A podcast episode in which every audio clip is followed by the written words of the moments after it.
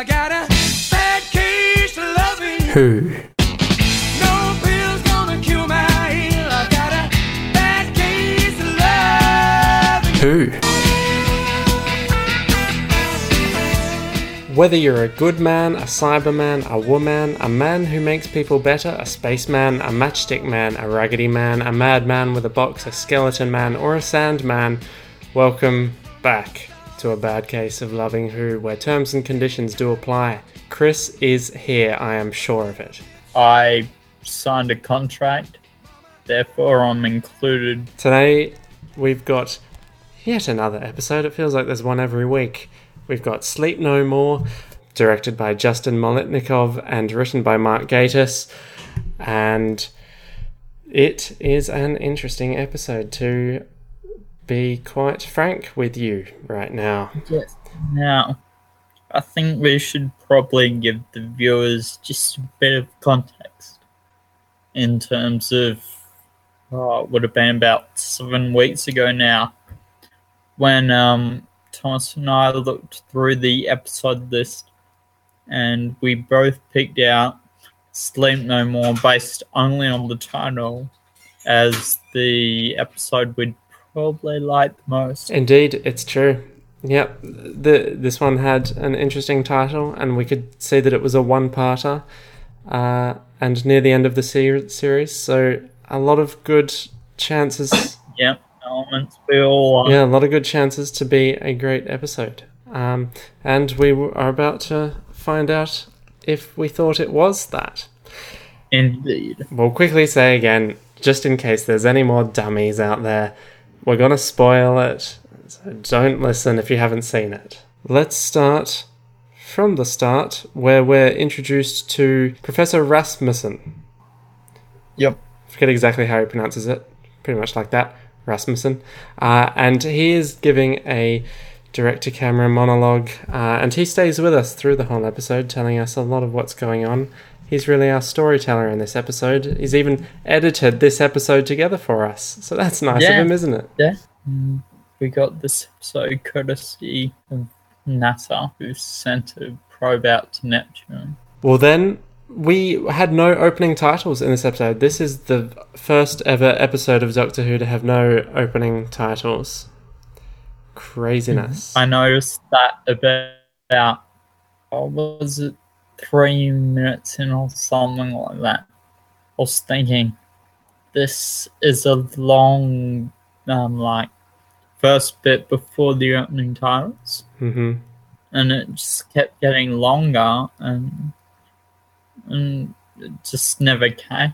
And about halfway through, I was thinking, well, I can see why it didn't, it didn't come, so... Yes, yeah. Indeed. Very different episode. And uh, that's very noticeable straight away. We meet this rescue team of characters uh, yep. who are investigating the disappearance of the crew of this ship we're on.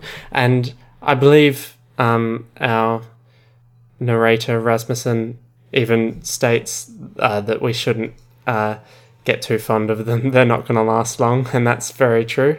Yeah.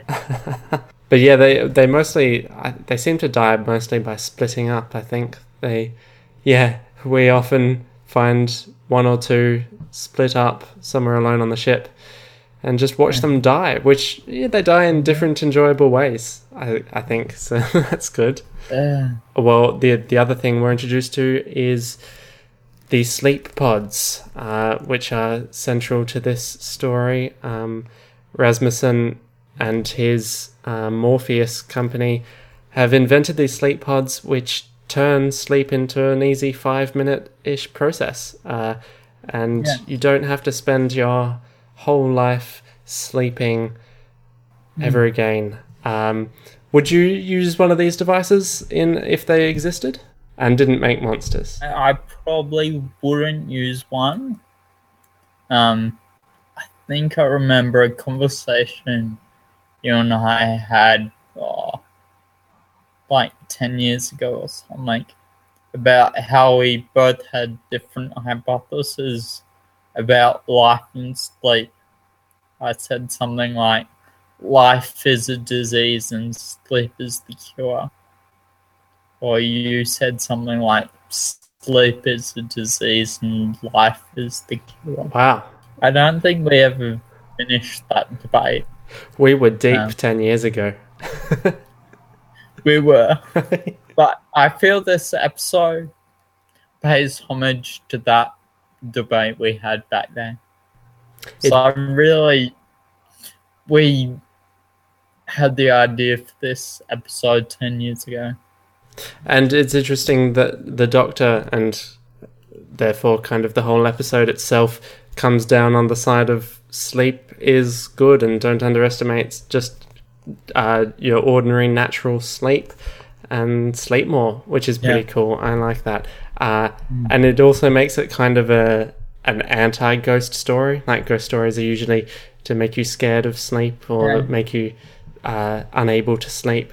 But this one's yeah, telling you, go to sleep it, or and, else. Um, whether you were afraid to sleep tonight or yeah, sleep is good. Go to sleep. But not yet. Um, yeah, tonight. And when we come up to these sleep pods, uh, it, well, a lot of things made me laugh in this episode, but Clara was, you know, I know she didn't do it uh, on her own volition, but uh, she was very quick to get into one. yeah, yeah. She, it just seemed to me like she was standing beside it, and then one second later, she was in it. That's and, right. Yeah, I'd assumed that she'd hopped in and hopped into a death, which would have been a pretty cool way to go. Ah, you're brutal. But we've also got this um, wonderful uh, Mister Sandman song and holograms, which are kind of the uh, user interface of these sleep pods, uh, which were that perfect mix of hokey sci-fi. Yeah, and good old fifties music. A really great contrast to the rest of the tone of the episode. Scary. Indeed. Uh, but yes, then we've got Rasmussen is hiding in one of them, of course. Uh, he's a, another, a bit of a, one of those coward characters we come across pretty regularly in Doctor Who. And, well, now's as good a time as any, actually. We haven't even, you know, gone into, well, obviously this whole episode is in the kind of found footage horror style of all the footage that we see yes. is only from uh, kind of camera first, sources. Um, first person and security camera-like footage. Indeed. Uh, and Which they... Personally, I really thought was spot on and suited the episode very well. Yeah, I, um, like, it's definitely a gimmick that never truly makes one hundred percent sense, and it doesn't here, but they really committed to it, and I found it really... Yeah. Uh, a fun it, for a whole episode. And it works with the story.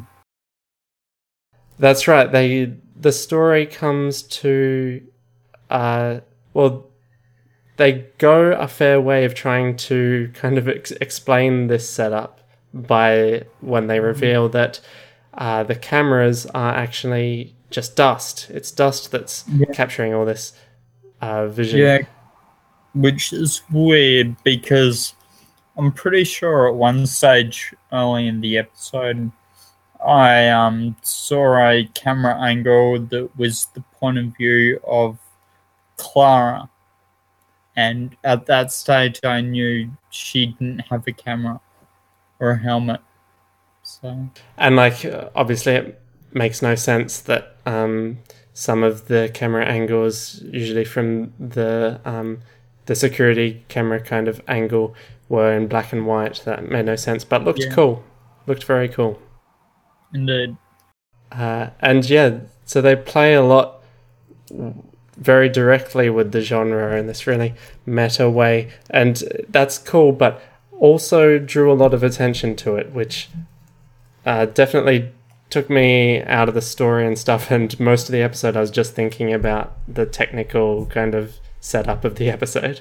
Yeah, yeah. Yeah, which isn't bad, but different. It's very different for Doctor Who. Uh, do, do, do, do. And they, uh, yeah, they they really commit to that, and they really commit to the horror sci-fi feel and tone of the whole episode, and the yeah. soundtrack I noticed is just very um, quiet and synthy. Nice job there. It really feels pretty authentic. Indeed. However, when you say horror, um, it wasn't really horror.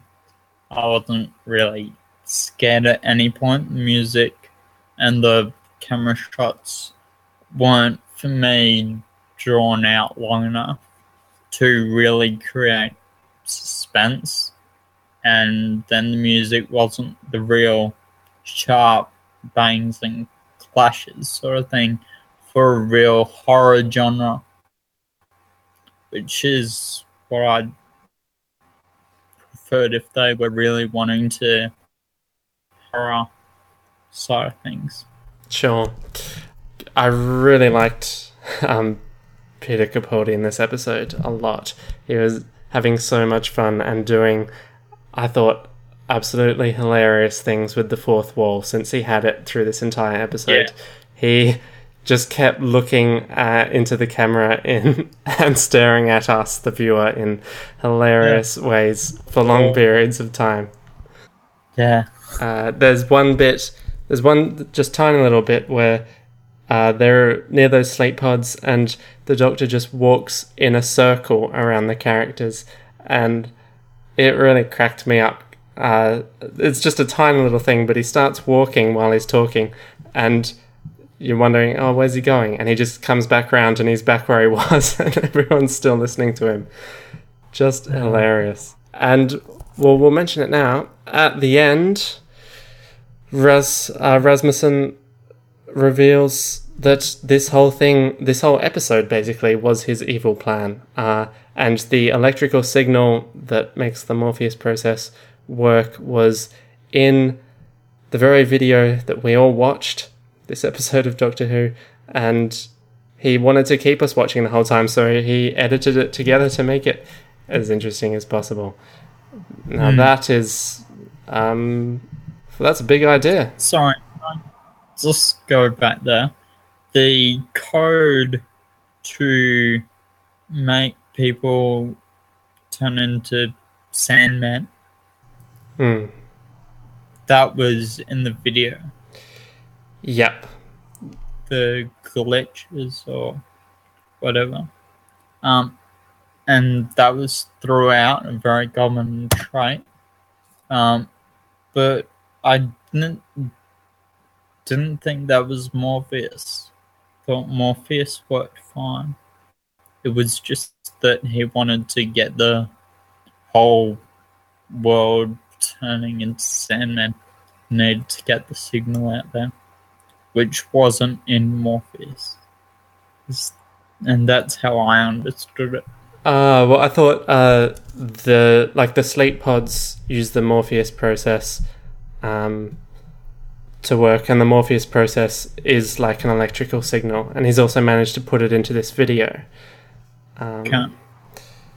to ma- to spread it out. Together, which, as we know, throughout the episode, everyone on that planet, which I forget the name of, was using the Morpheus. So, mm-hmm. Yeah, had become quite popular for sure. It sounds like, and so we all will all become Sandman now. Yeah, yeah, I am. I noticed before that I was wiping a piece of um, dust away from my eye. Got a bit scared then. yeah. Well, it's a, it's a dark end to the episode. I thought, oh, yeah, we're left with Rasmussen just falling apart into dust slowly and horrifically, and and then because they commit so much to the start of this episode, there's nothing else. That's the end. Uh, yeah. And I like a fair few things this season so far. I actually found that fairly um, dark and disturbing, uh, and like other th- dark things this season, not necessarily in a great good way. I, I don't feel like they're being carefully and intelligently dark, sometimes just dark for the sake of being dark, but still yeah. um, dark. I think on this episode, um, the elements of horror were were there in a lot of cases, like Blink. Um, great episode. But yeah, I do really feel that they could have played the horror sort of thing up with um, style music with loud bangs, crashes, and that sort sure. of thing. Sure. I, yeah, I don't know. I think I liked the that they were going for kind of quiet suspense most of the the episode. I don't know if they, you know, I don't think they really achieved it, like you say, but um, mostly this episode I thought was most successful for me as a comedy. Like, I was laughing through a lot of it because of all that fourth wall stuff, and yep. that, you know, they've got that scene where the guy has to sing Mister Sandman into the um, uh, door security panel to get through a door when he's about to die. um, yep. And then dies. Oh, well, you had to bring that bit up. Come on now. Well, it don't. That's the best part. Well, no, the scene is the best before that part. We'll agree to disagree there. um, I don't like him singing. I mean, he doesn't really even try to sing. Just mumbles a few words methodically and melodically, and Joel lets him in, and then he dies anyway. Yeah, and he gets a few lines out. But that's definitely my favourite scene, I think, of the episode. And my favourite parts are all the other funny bits. Loved yeah. it. The episode on the whole, how did you think? Do you think it's a successful experiment by the show? Well, I love the idea of it. Um, just in terms of the the execution and overall feel of it, I didn't like it. Um, really wanted to, but in the end I didn't. Yeah, I think I pretty much agree. I don't think it's a great episode in any way, but I appreciate the yeah the the effort and the commitment to a pretty fun idea. Mm. And yeah, fun. I mostly had yeah. fun. Mm. And we've only got three more episodes of the season, so we're getting there.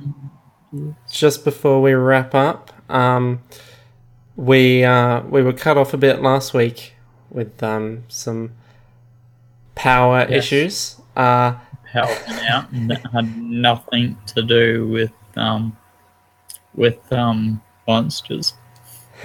Well, that's what you would say, isn't it? Though um, that's what they want to make me believe.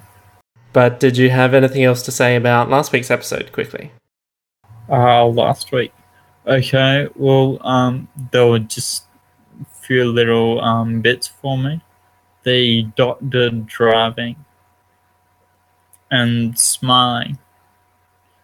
I thought that was, um, what's the word? Um, cool, funny, and at the same time weird. Hmm.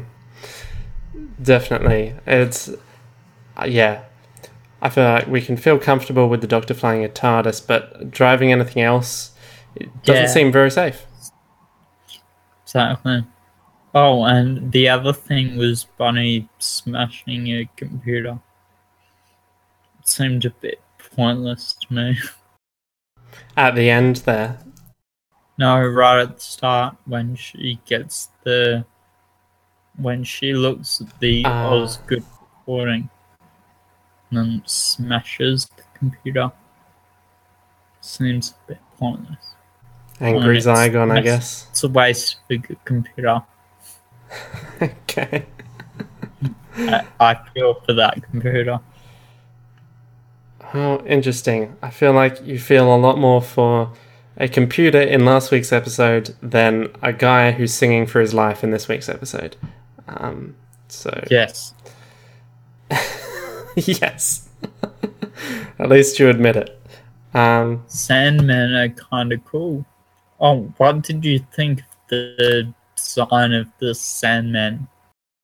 Um, well, they felt just like so many other monsters we've had lately. They felt really just similar to, what was it, the Mummy last season. Um, mm. Just a bit of a thing that walks around holding one arm out, trying to grab you. Yeah, very similar to that. Um, I think there was something going on with the mouth that looked to me similar to the silence, but I'm mm-hmm. not sure. Yeah, they did look, yeah, they had a look to them.